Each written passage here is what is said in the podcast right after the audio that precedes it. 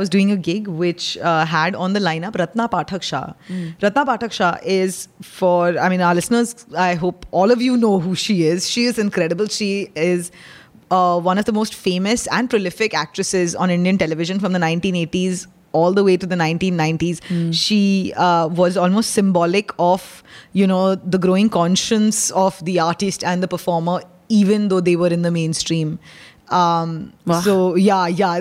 I mean, she's really intense. Okay, and she's amazing. And and and so every play that she debuted in the past 20 years. I have seen the first show because my dad would be like, Ratna Pathak is in it.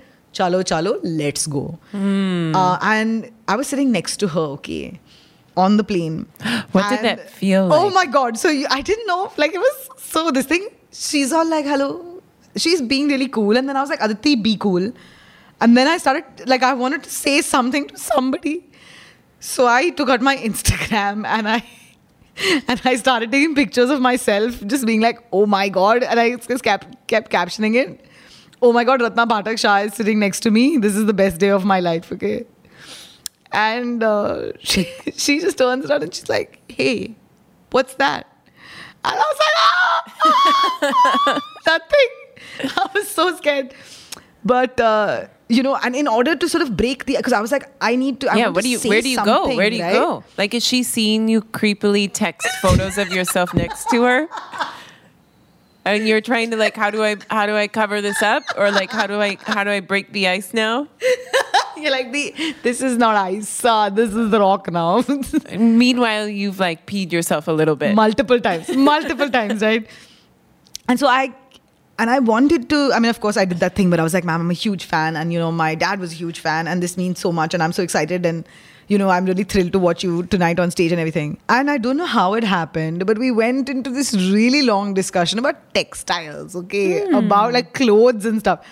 I was like i can't believe i'm chatting with someone who i have looked up to that my dad has looked up to and this great theater artist about clothes. Like, like we're discussing.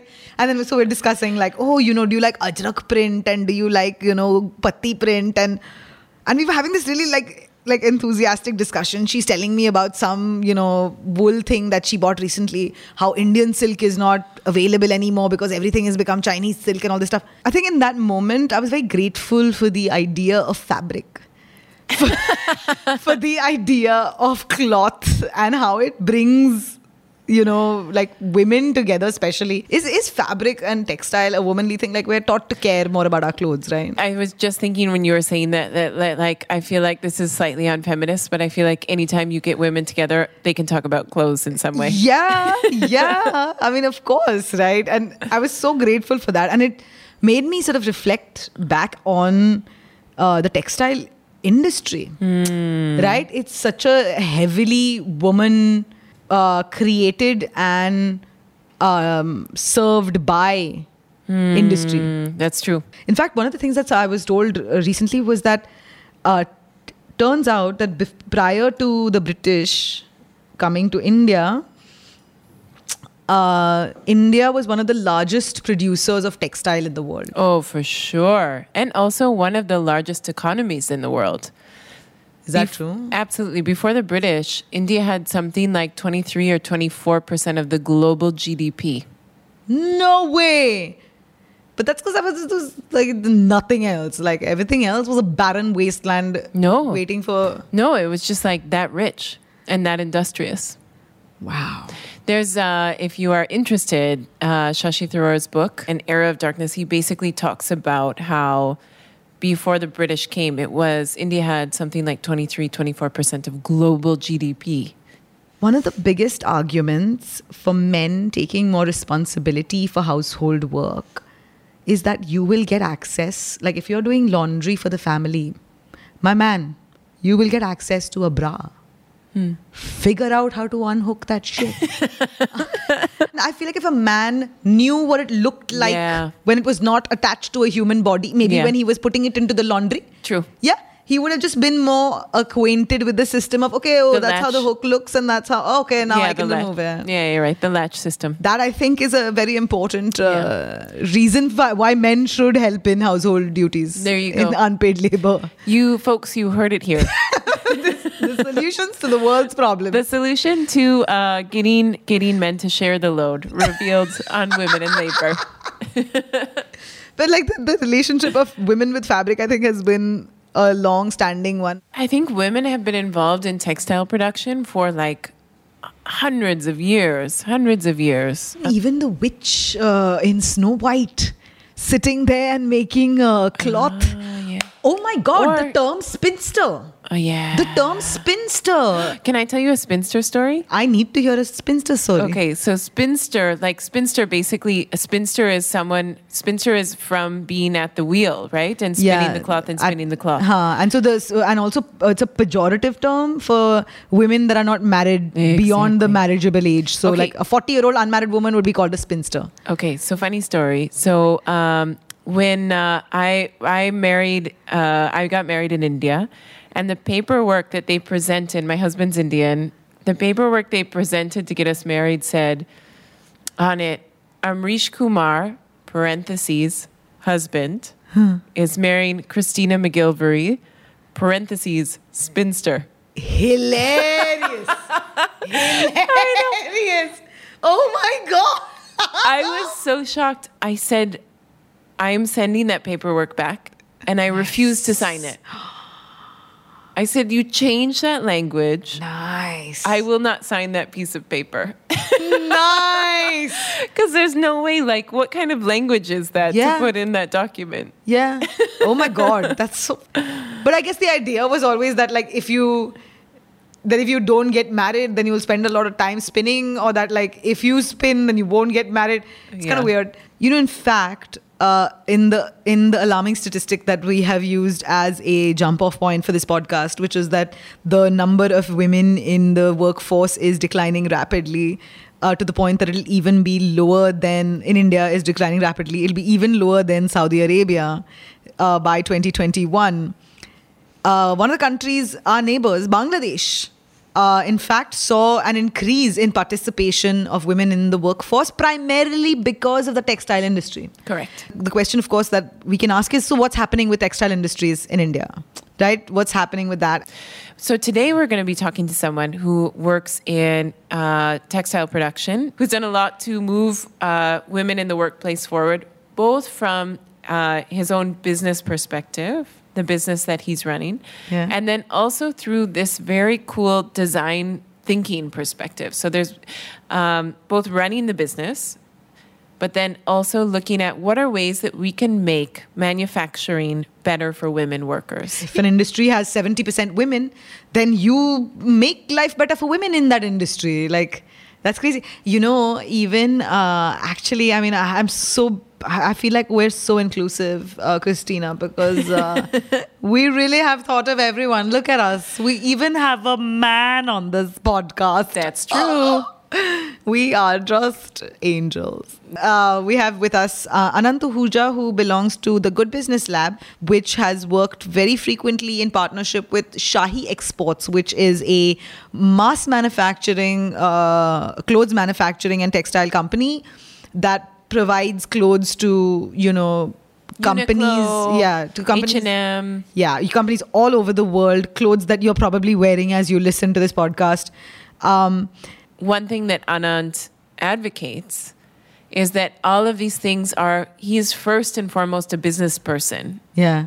You know, so these are all decisions he's making not from like a CSR perspective, Yeah, yeah. but from a money making business solutions perspective. Yeah, and so you know what? Can you can you empower women, make life better for your women workers and make money? Find out now.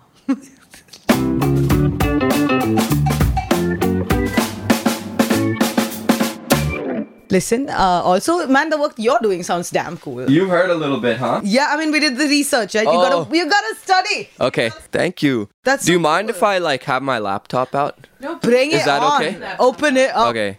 I don't know. I didn't want to be like too academic or whatever. No, but we're- I was okay. like, I should come with some notes. Like, I shouldn't just pull up and like. yeah, and you know what? For our social media, we'll have them take a picture so it'll look like you know, like wow, this guy, he's fucking got a laptop. Prepared, open. yeah, like yeah. shit. I mean, can you imagine? We're so busy, he couldn't get a printout.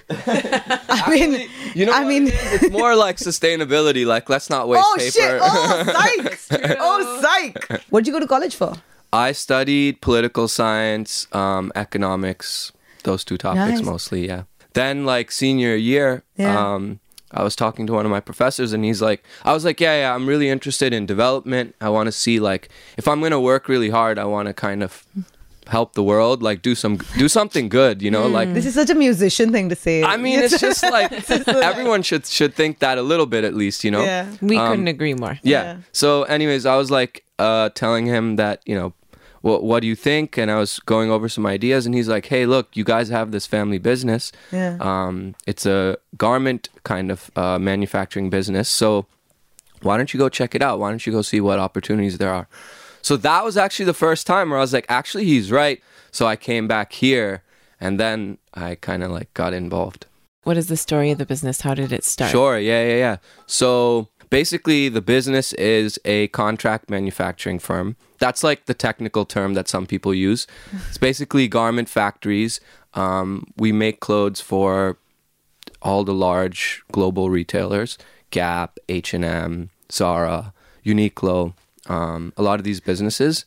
I'm You- wearing Uniqlo tights right now. Yeah, I mean, I don't know if I don't think we made those, but that's cool. Do you cool. guys that, know each other? Do you guys know each other? Yeah, so basically that's what the business is and the legacy is that it was started by my grandmother, so female entrepreneur. Um I mean, this was back in the 70s and it's pretty crazy like back then for a woman to start a business like this seems like a pretty crazy idea. She joined a factory, right? She's like, "Yo, I need some money. Uh I want to work. Let me go join this factory." So she joined a local factory. She had been taught like how to sew when she was a kid, so she knew she had the skills. Um, but then my uncle, her younger son, she was worried about him. She was like, "This kid's getting in trouble. Like, I need to be at home and you know take care of him. Like, you know." Um, so so she quit her job. She told the factory manager, who also was a woman at the time, the the factory she worked in. I I don't know like how this is even. Where was this?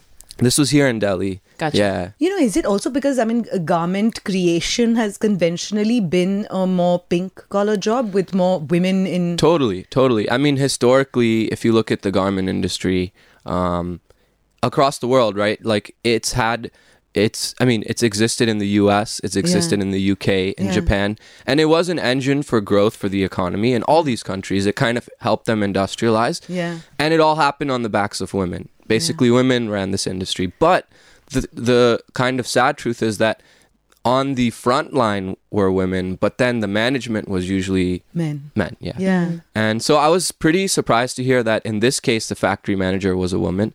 So, but it kind of makes sense because my grandmother was like, "Hey, listen, I can't uh, continue. Um, I'm really sorry, whatever." And then the factory manager was like, "You you have really good sewing skills. I'd be happy to give you some orders to do from home."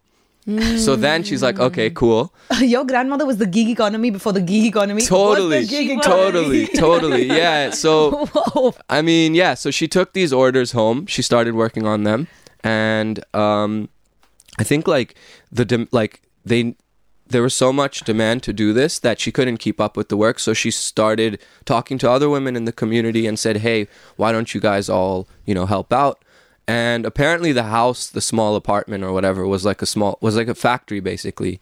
So my dad told me he used to like sleep on the cutting table and like just funny images of like how how it all you Your know dad is stitched into a dress, and you're like, I mean, him. yeah, yeah, exactly. So, so that's like the legacy of the business. Um, then it got officially established in you know 74, 75. Um, and I think what that meant was like a proper factory, not like a home base, like you know setup. What was your grandmother like as a person? Is like Um, yeah, she's still alive today. So she's, you know, she's still here. That's amazing. She, I mean, it's hard to describe, but like, she's my my mom and my aunt would say she was a lioness. As you know, those Yeah. that's the word they used to describe her.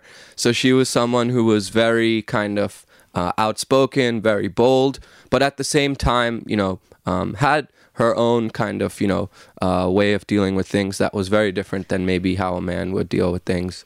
Um, I think the main thing was like she was a garment worker herself, so like Yeah. she could relate. Like she she still does to, t- till today. So she always prioritized like understanding people and like caring for them and stuff like that. And how has it grown from the point when your grandmother started it and your uncle was, or he was, your uncle or your dad was sleeping on the karinta Yeah. until this point? What's that growth been like? Today, um, Shahi's almost a billion dollar company.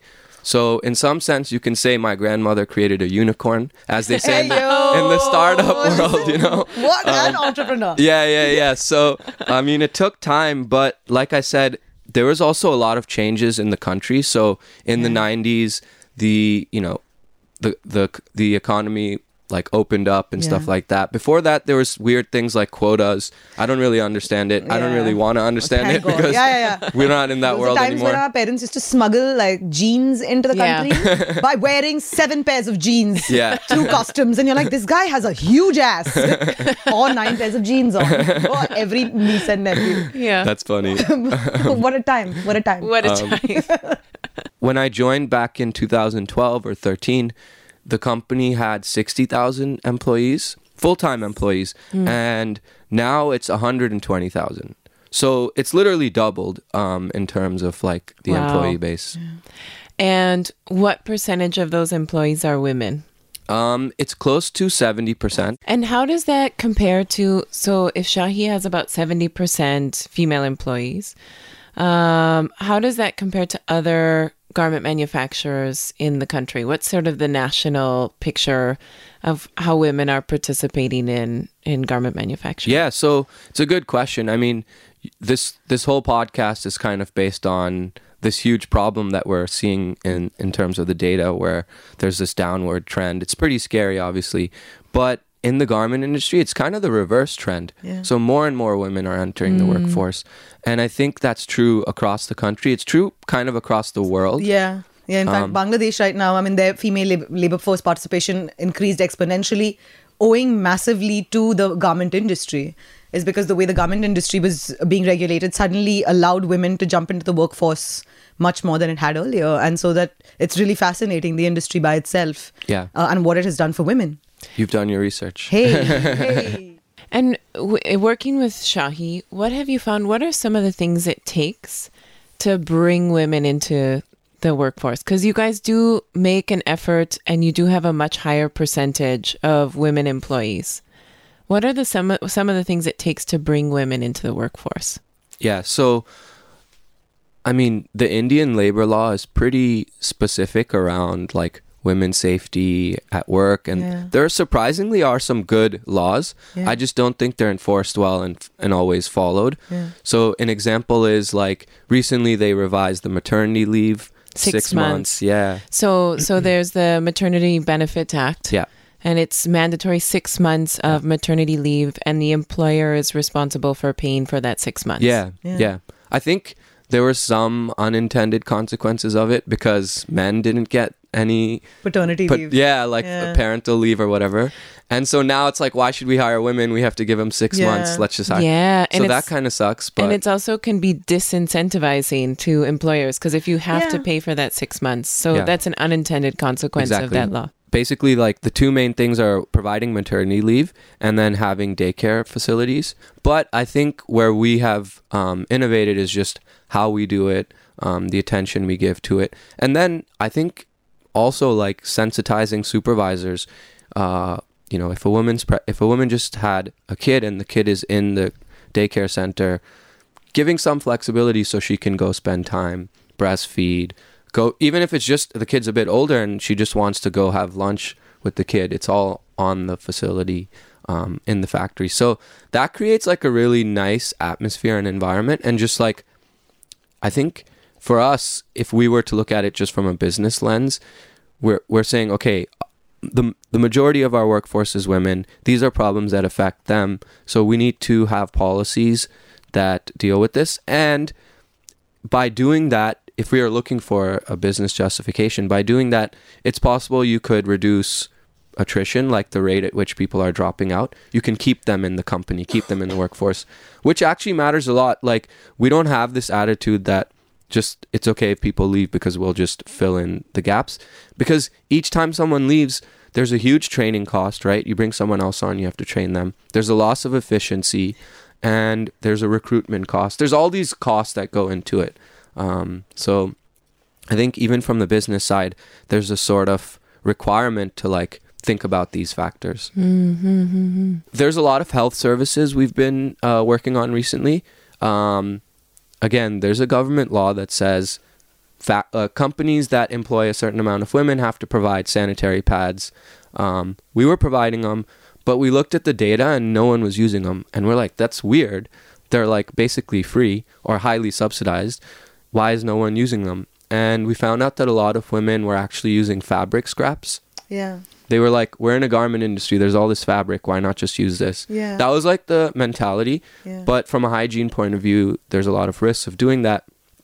And from a behavioral point of view, it was pretty tricky to actually get the sanitary pads. Not tricky, but just I can imagine why it would be difficult when you think about okay, all these women are there's really high pressure on on them to perform. It's monitored every hour. If they need to get up to leave and go all the way to the medical room, Yeah. first of all, like that's gonna affect productivity in the mind of supervisors. Yeah. Secondly, like most of the supervisors are men, so they don't want to tell them, "Hey, Yeah. I'm on my menstrual cycle. I need to go get." Yeah. You know, like that's not a conversation they want to have. So what we try to do is eliminate a lot of that human interaction Yeah. and make it easier by providing uh, sanitary pads in the bathroom. Yeah. So we Nice. set up like a vending machine. There's a biometric, so you don't need any coins or cash. You just scan your finger, and you can get a pad in the bathroom. That's, That's really great, cool. actually, because you know we've had a lot of things going on. I'm sure you guys have seen the stories with women working in manufacturing and some of the horrific things that are done. Um, and so it's really good that you guys are thinking about stuff like that. And Yeah, you're right. totally. Just things like if you're a woman in that position, And to go up to a man And have some to authority and say, go "Hey." up to a figure and authority to talk about your menstrual cycle. That's I mean, in actually in India, if you go to the like the chemist, the guy who is selling you these napkins, he is like he's like wrapped the each pad is individually wrapped inside a plastic packet, another packet, newspaper, black plastic bag. I'm like, Like, oh my god, is serious there a head drugs. Like, yeah.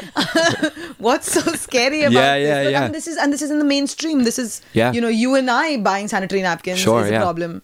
Uh, and so for someone um, you know in that environment, I'm not, I won't be surprised if it's very difficult. Exactly. Exactly. that's such a good one. And are there any other ways that you're making that work environment more friendly? this is just one quick stat I'll throw in if you know if we can take a minute or two. But we did a study on like the sort of mental stress levels people face. So we use this thing called the K10 assessment. It's like a psychological tool to assess people's mental well-being, and we found that you know we surveyed men and women.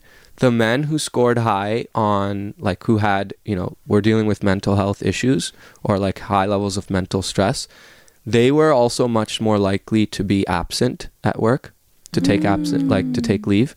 For women, we didn't see that. And I think that could be two things. One could be like maybe they don't have the agency to say, Yeah. I'm not going to work, like, fuck this, Yeah, whatever. Yeah. health Yeah. like no. Yeah. yeah. Or the other thing is maybe the mental stress is not coming from the workplace, but from home. So the workplace is an escape for them Yeah. because they're surrounded by all these other women and like you know that's the ideal thing if, if they can see the workplace as like a safe kind of community center for them right now we're kind of breaking it down and looking at it from the perspective of loneliness so there are some migrant workers we employ and when i say migrant i mean from different states in india not like you know uh, from other no countries Latino workers. no. yeah.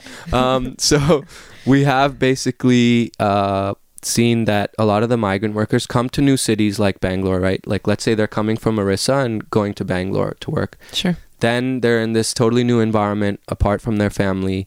And um, so we've actually partnered with uh, the University of Pennsylvania. They have a really strong psychology department hmm. and we're doing this study around how a buddy system so like a mentorship program could reduce like the feeling of loneliness because when you feel lonely like you start to everything starts to become like negative, right? Yeah. You put that lens on kind of everything you do.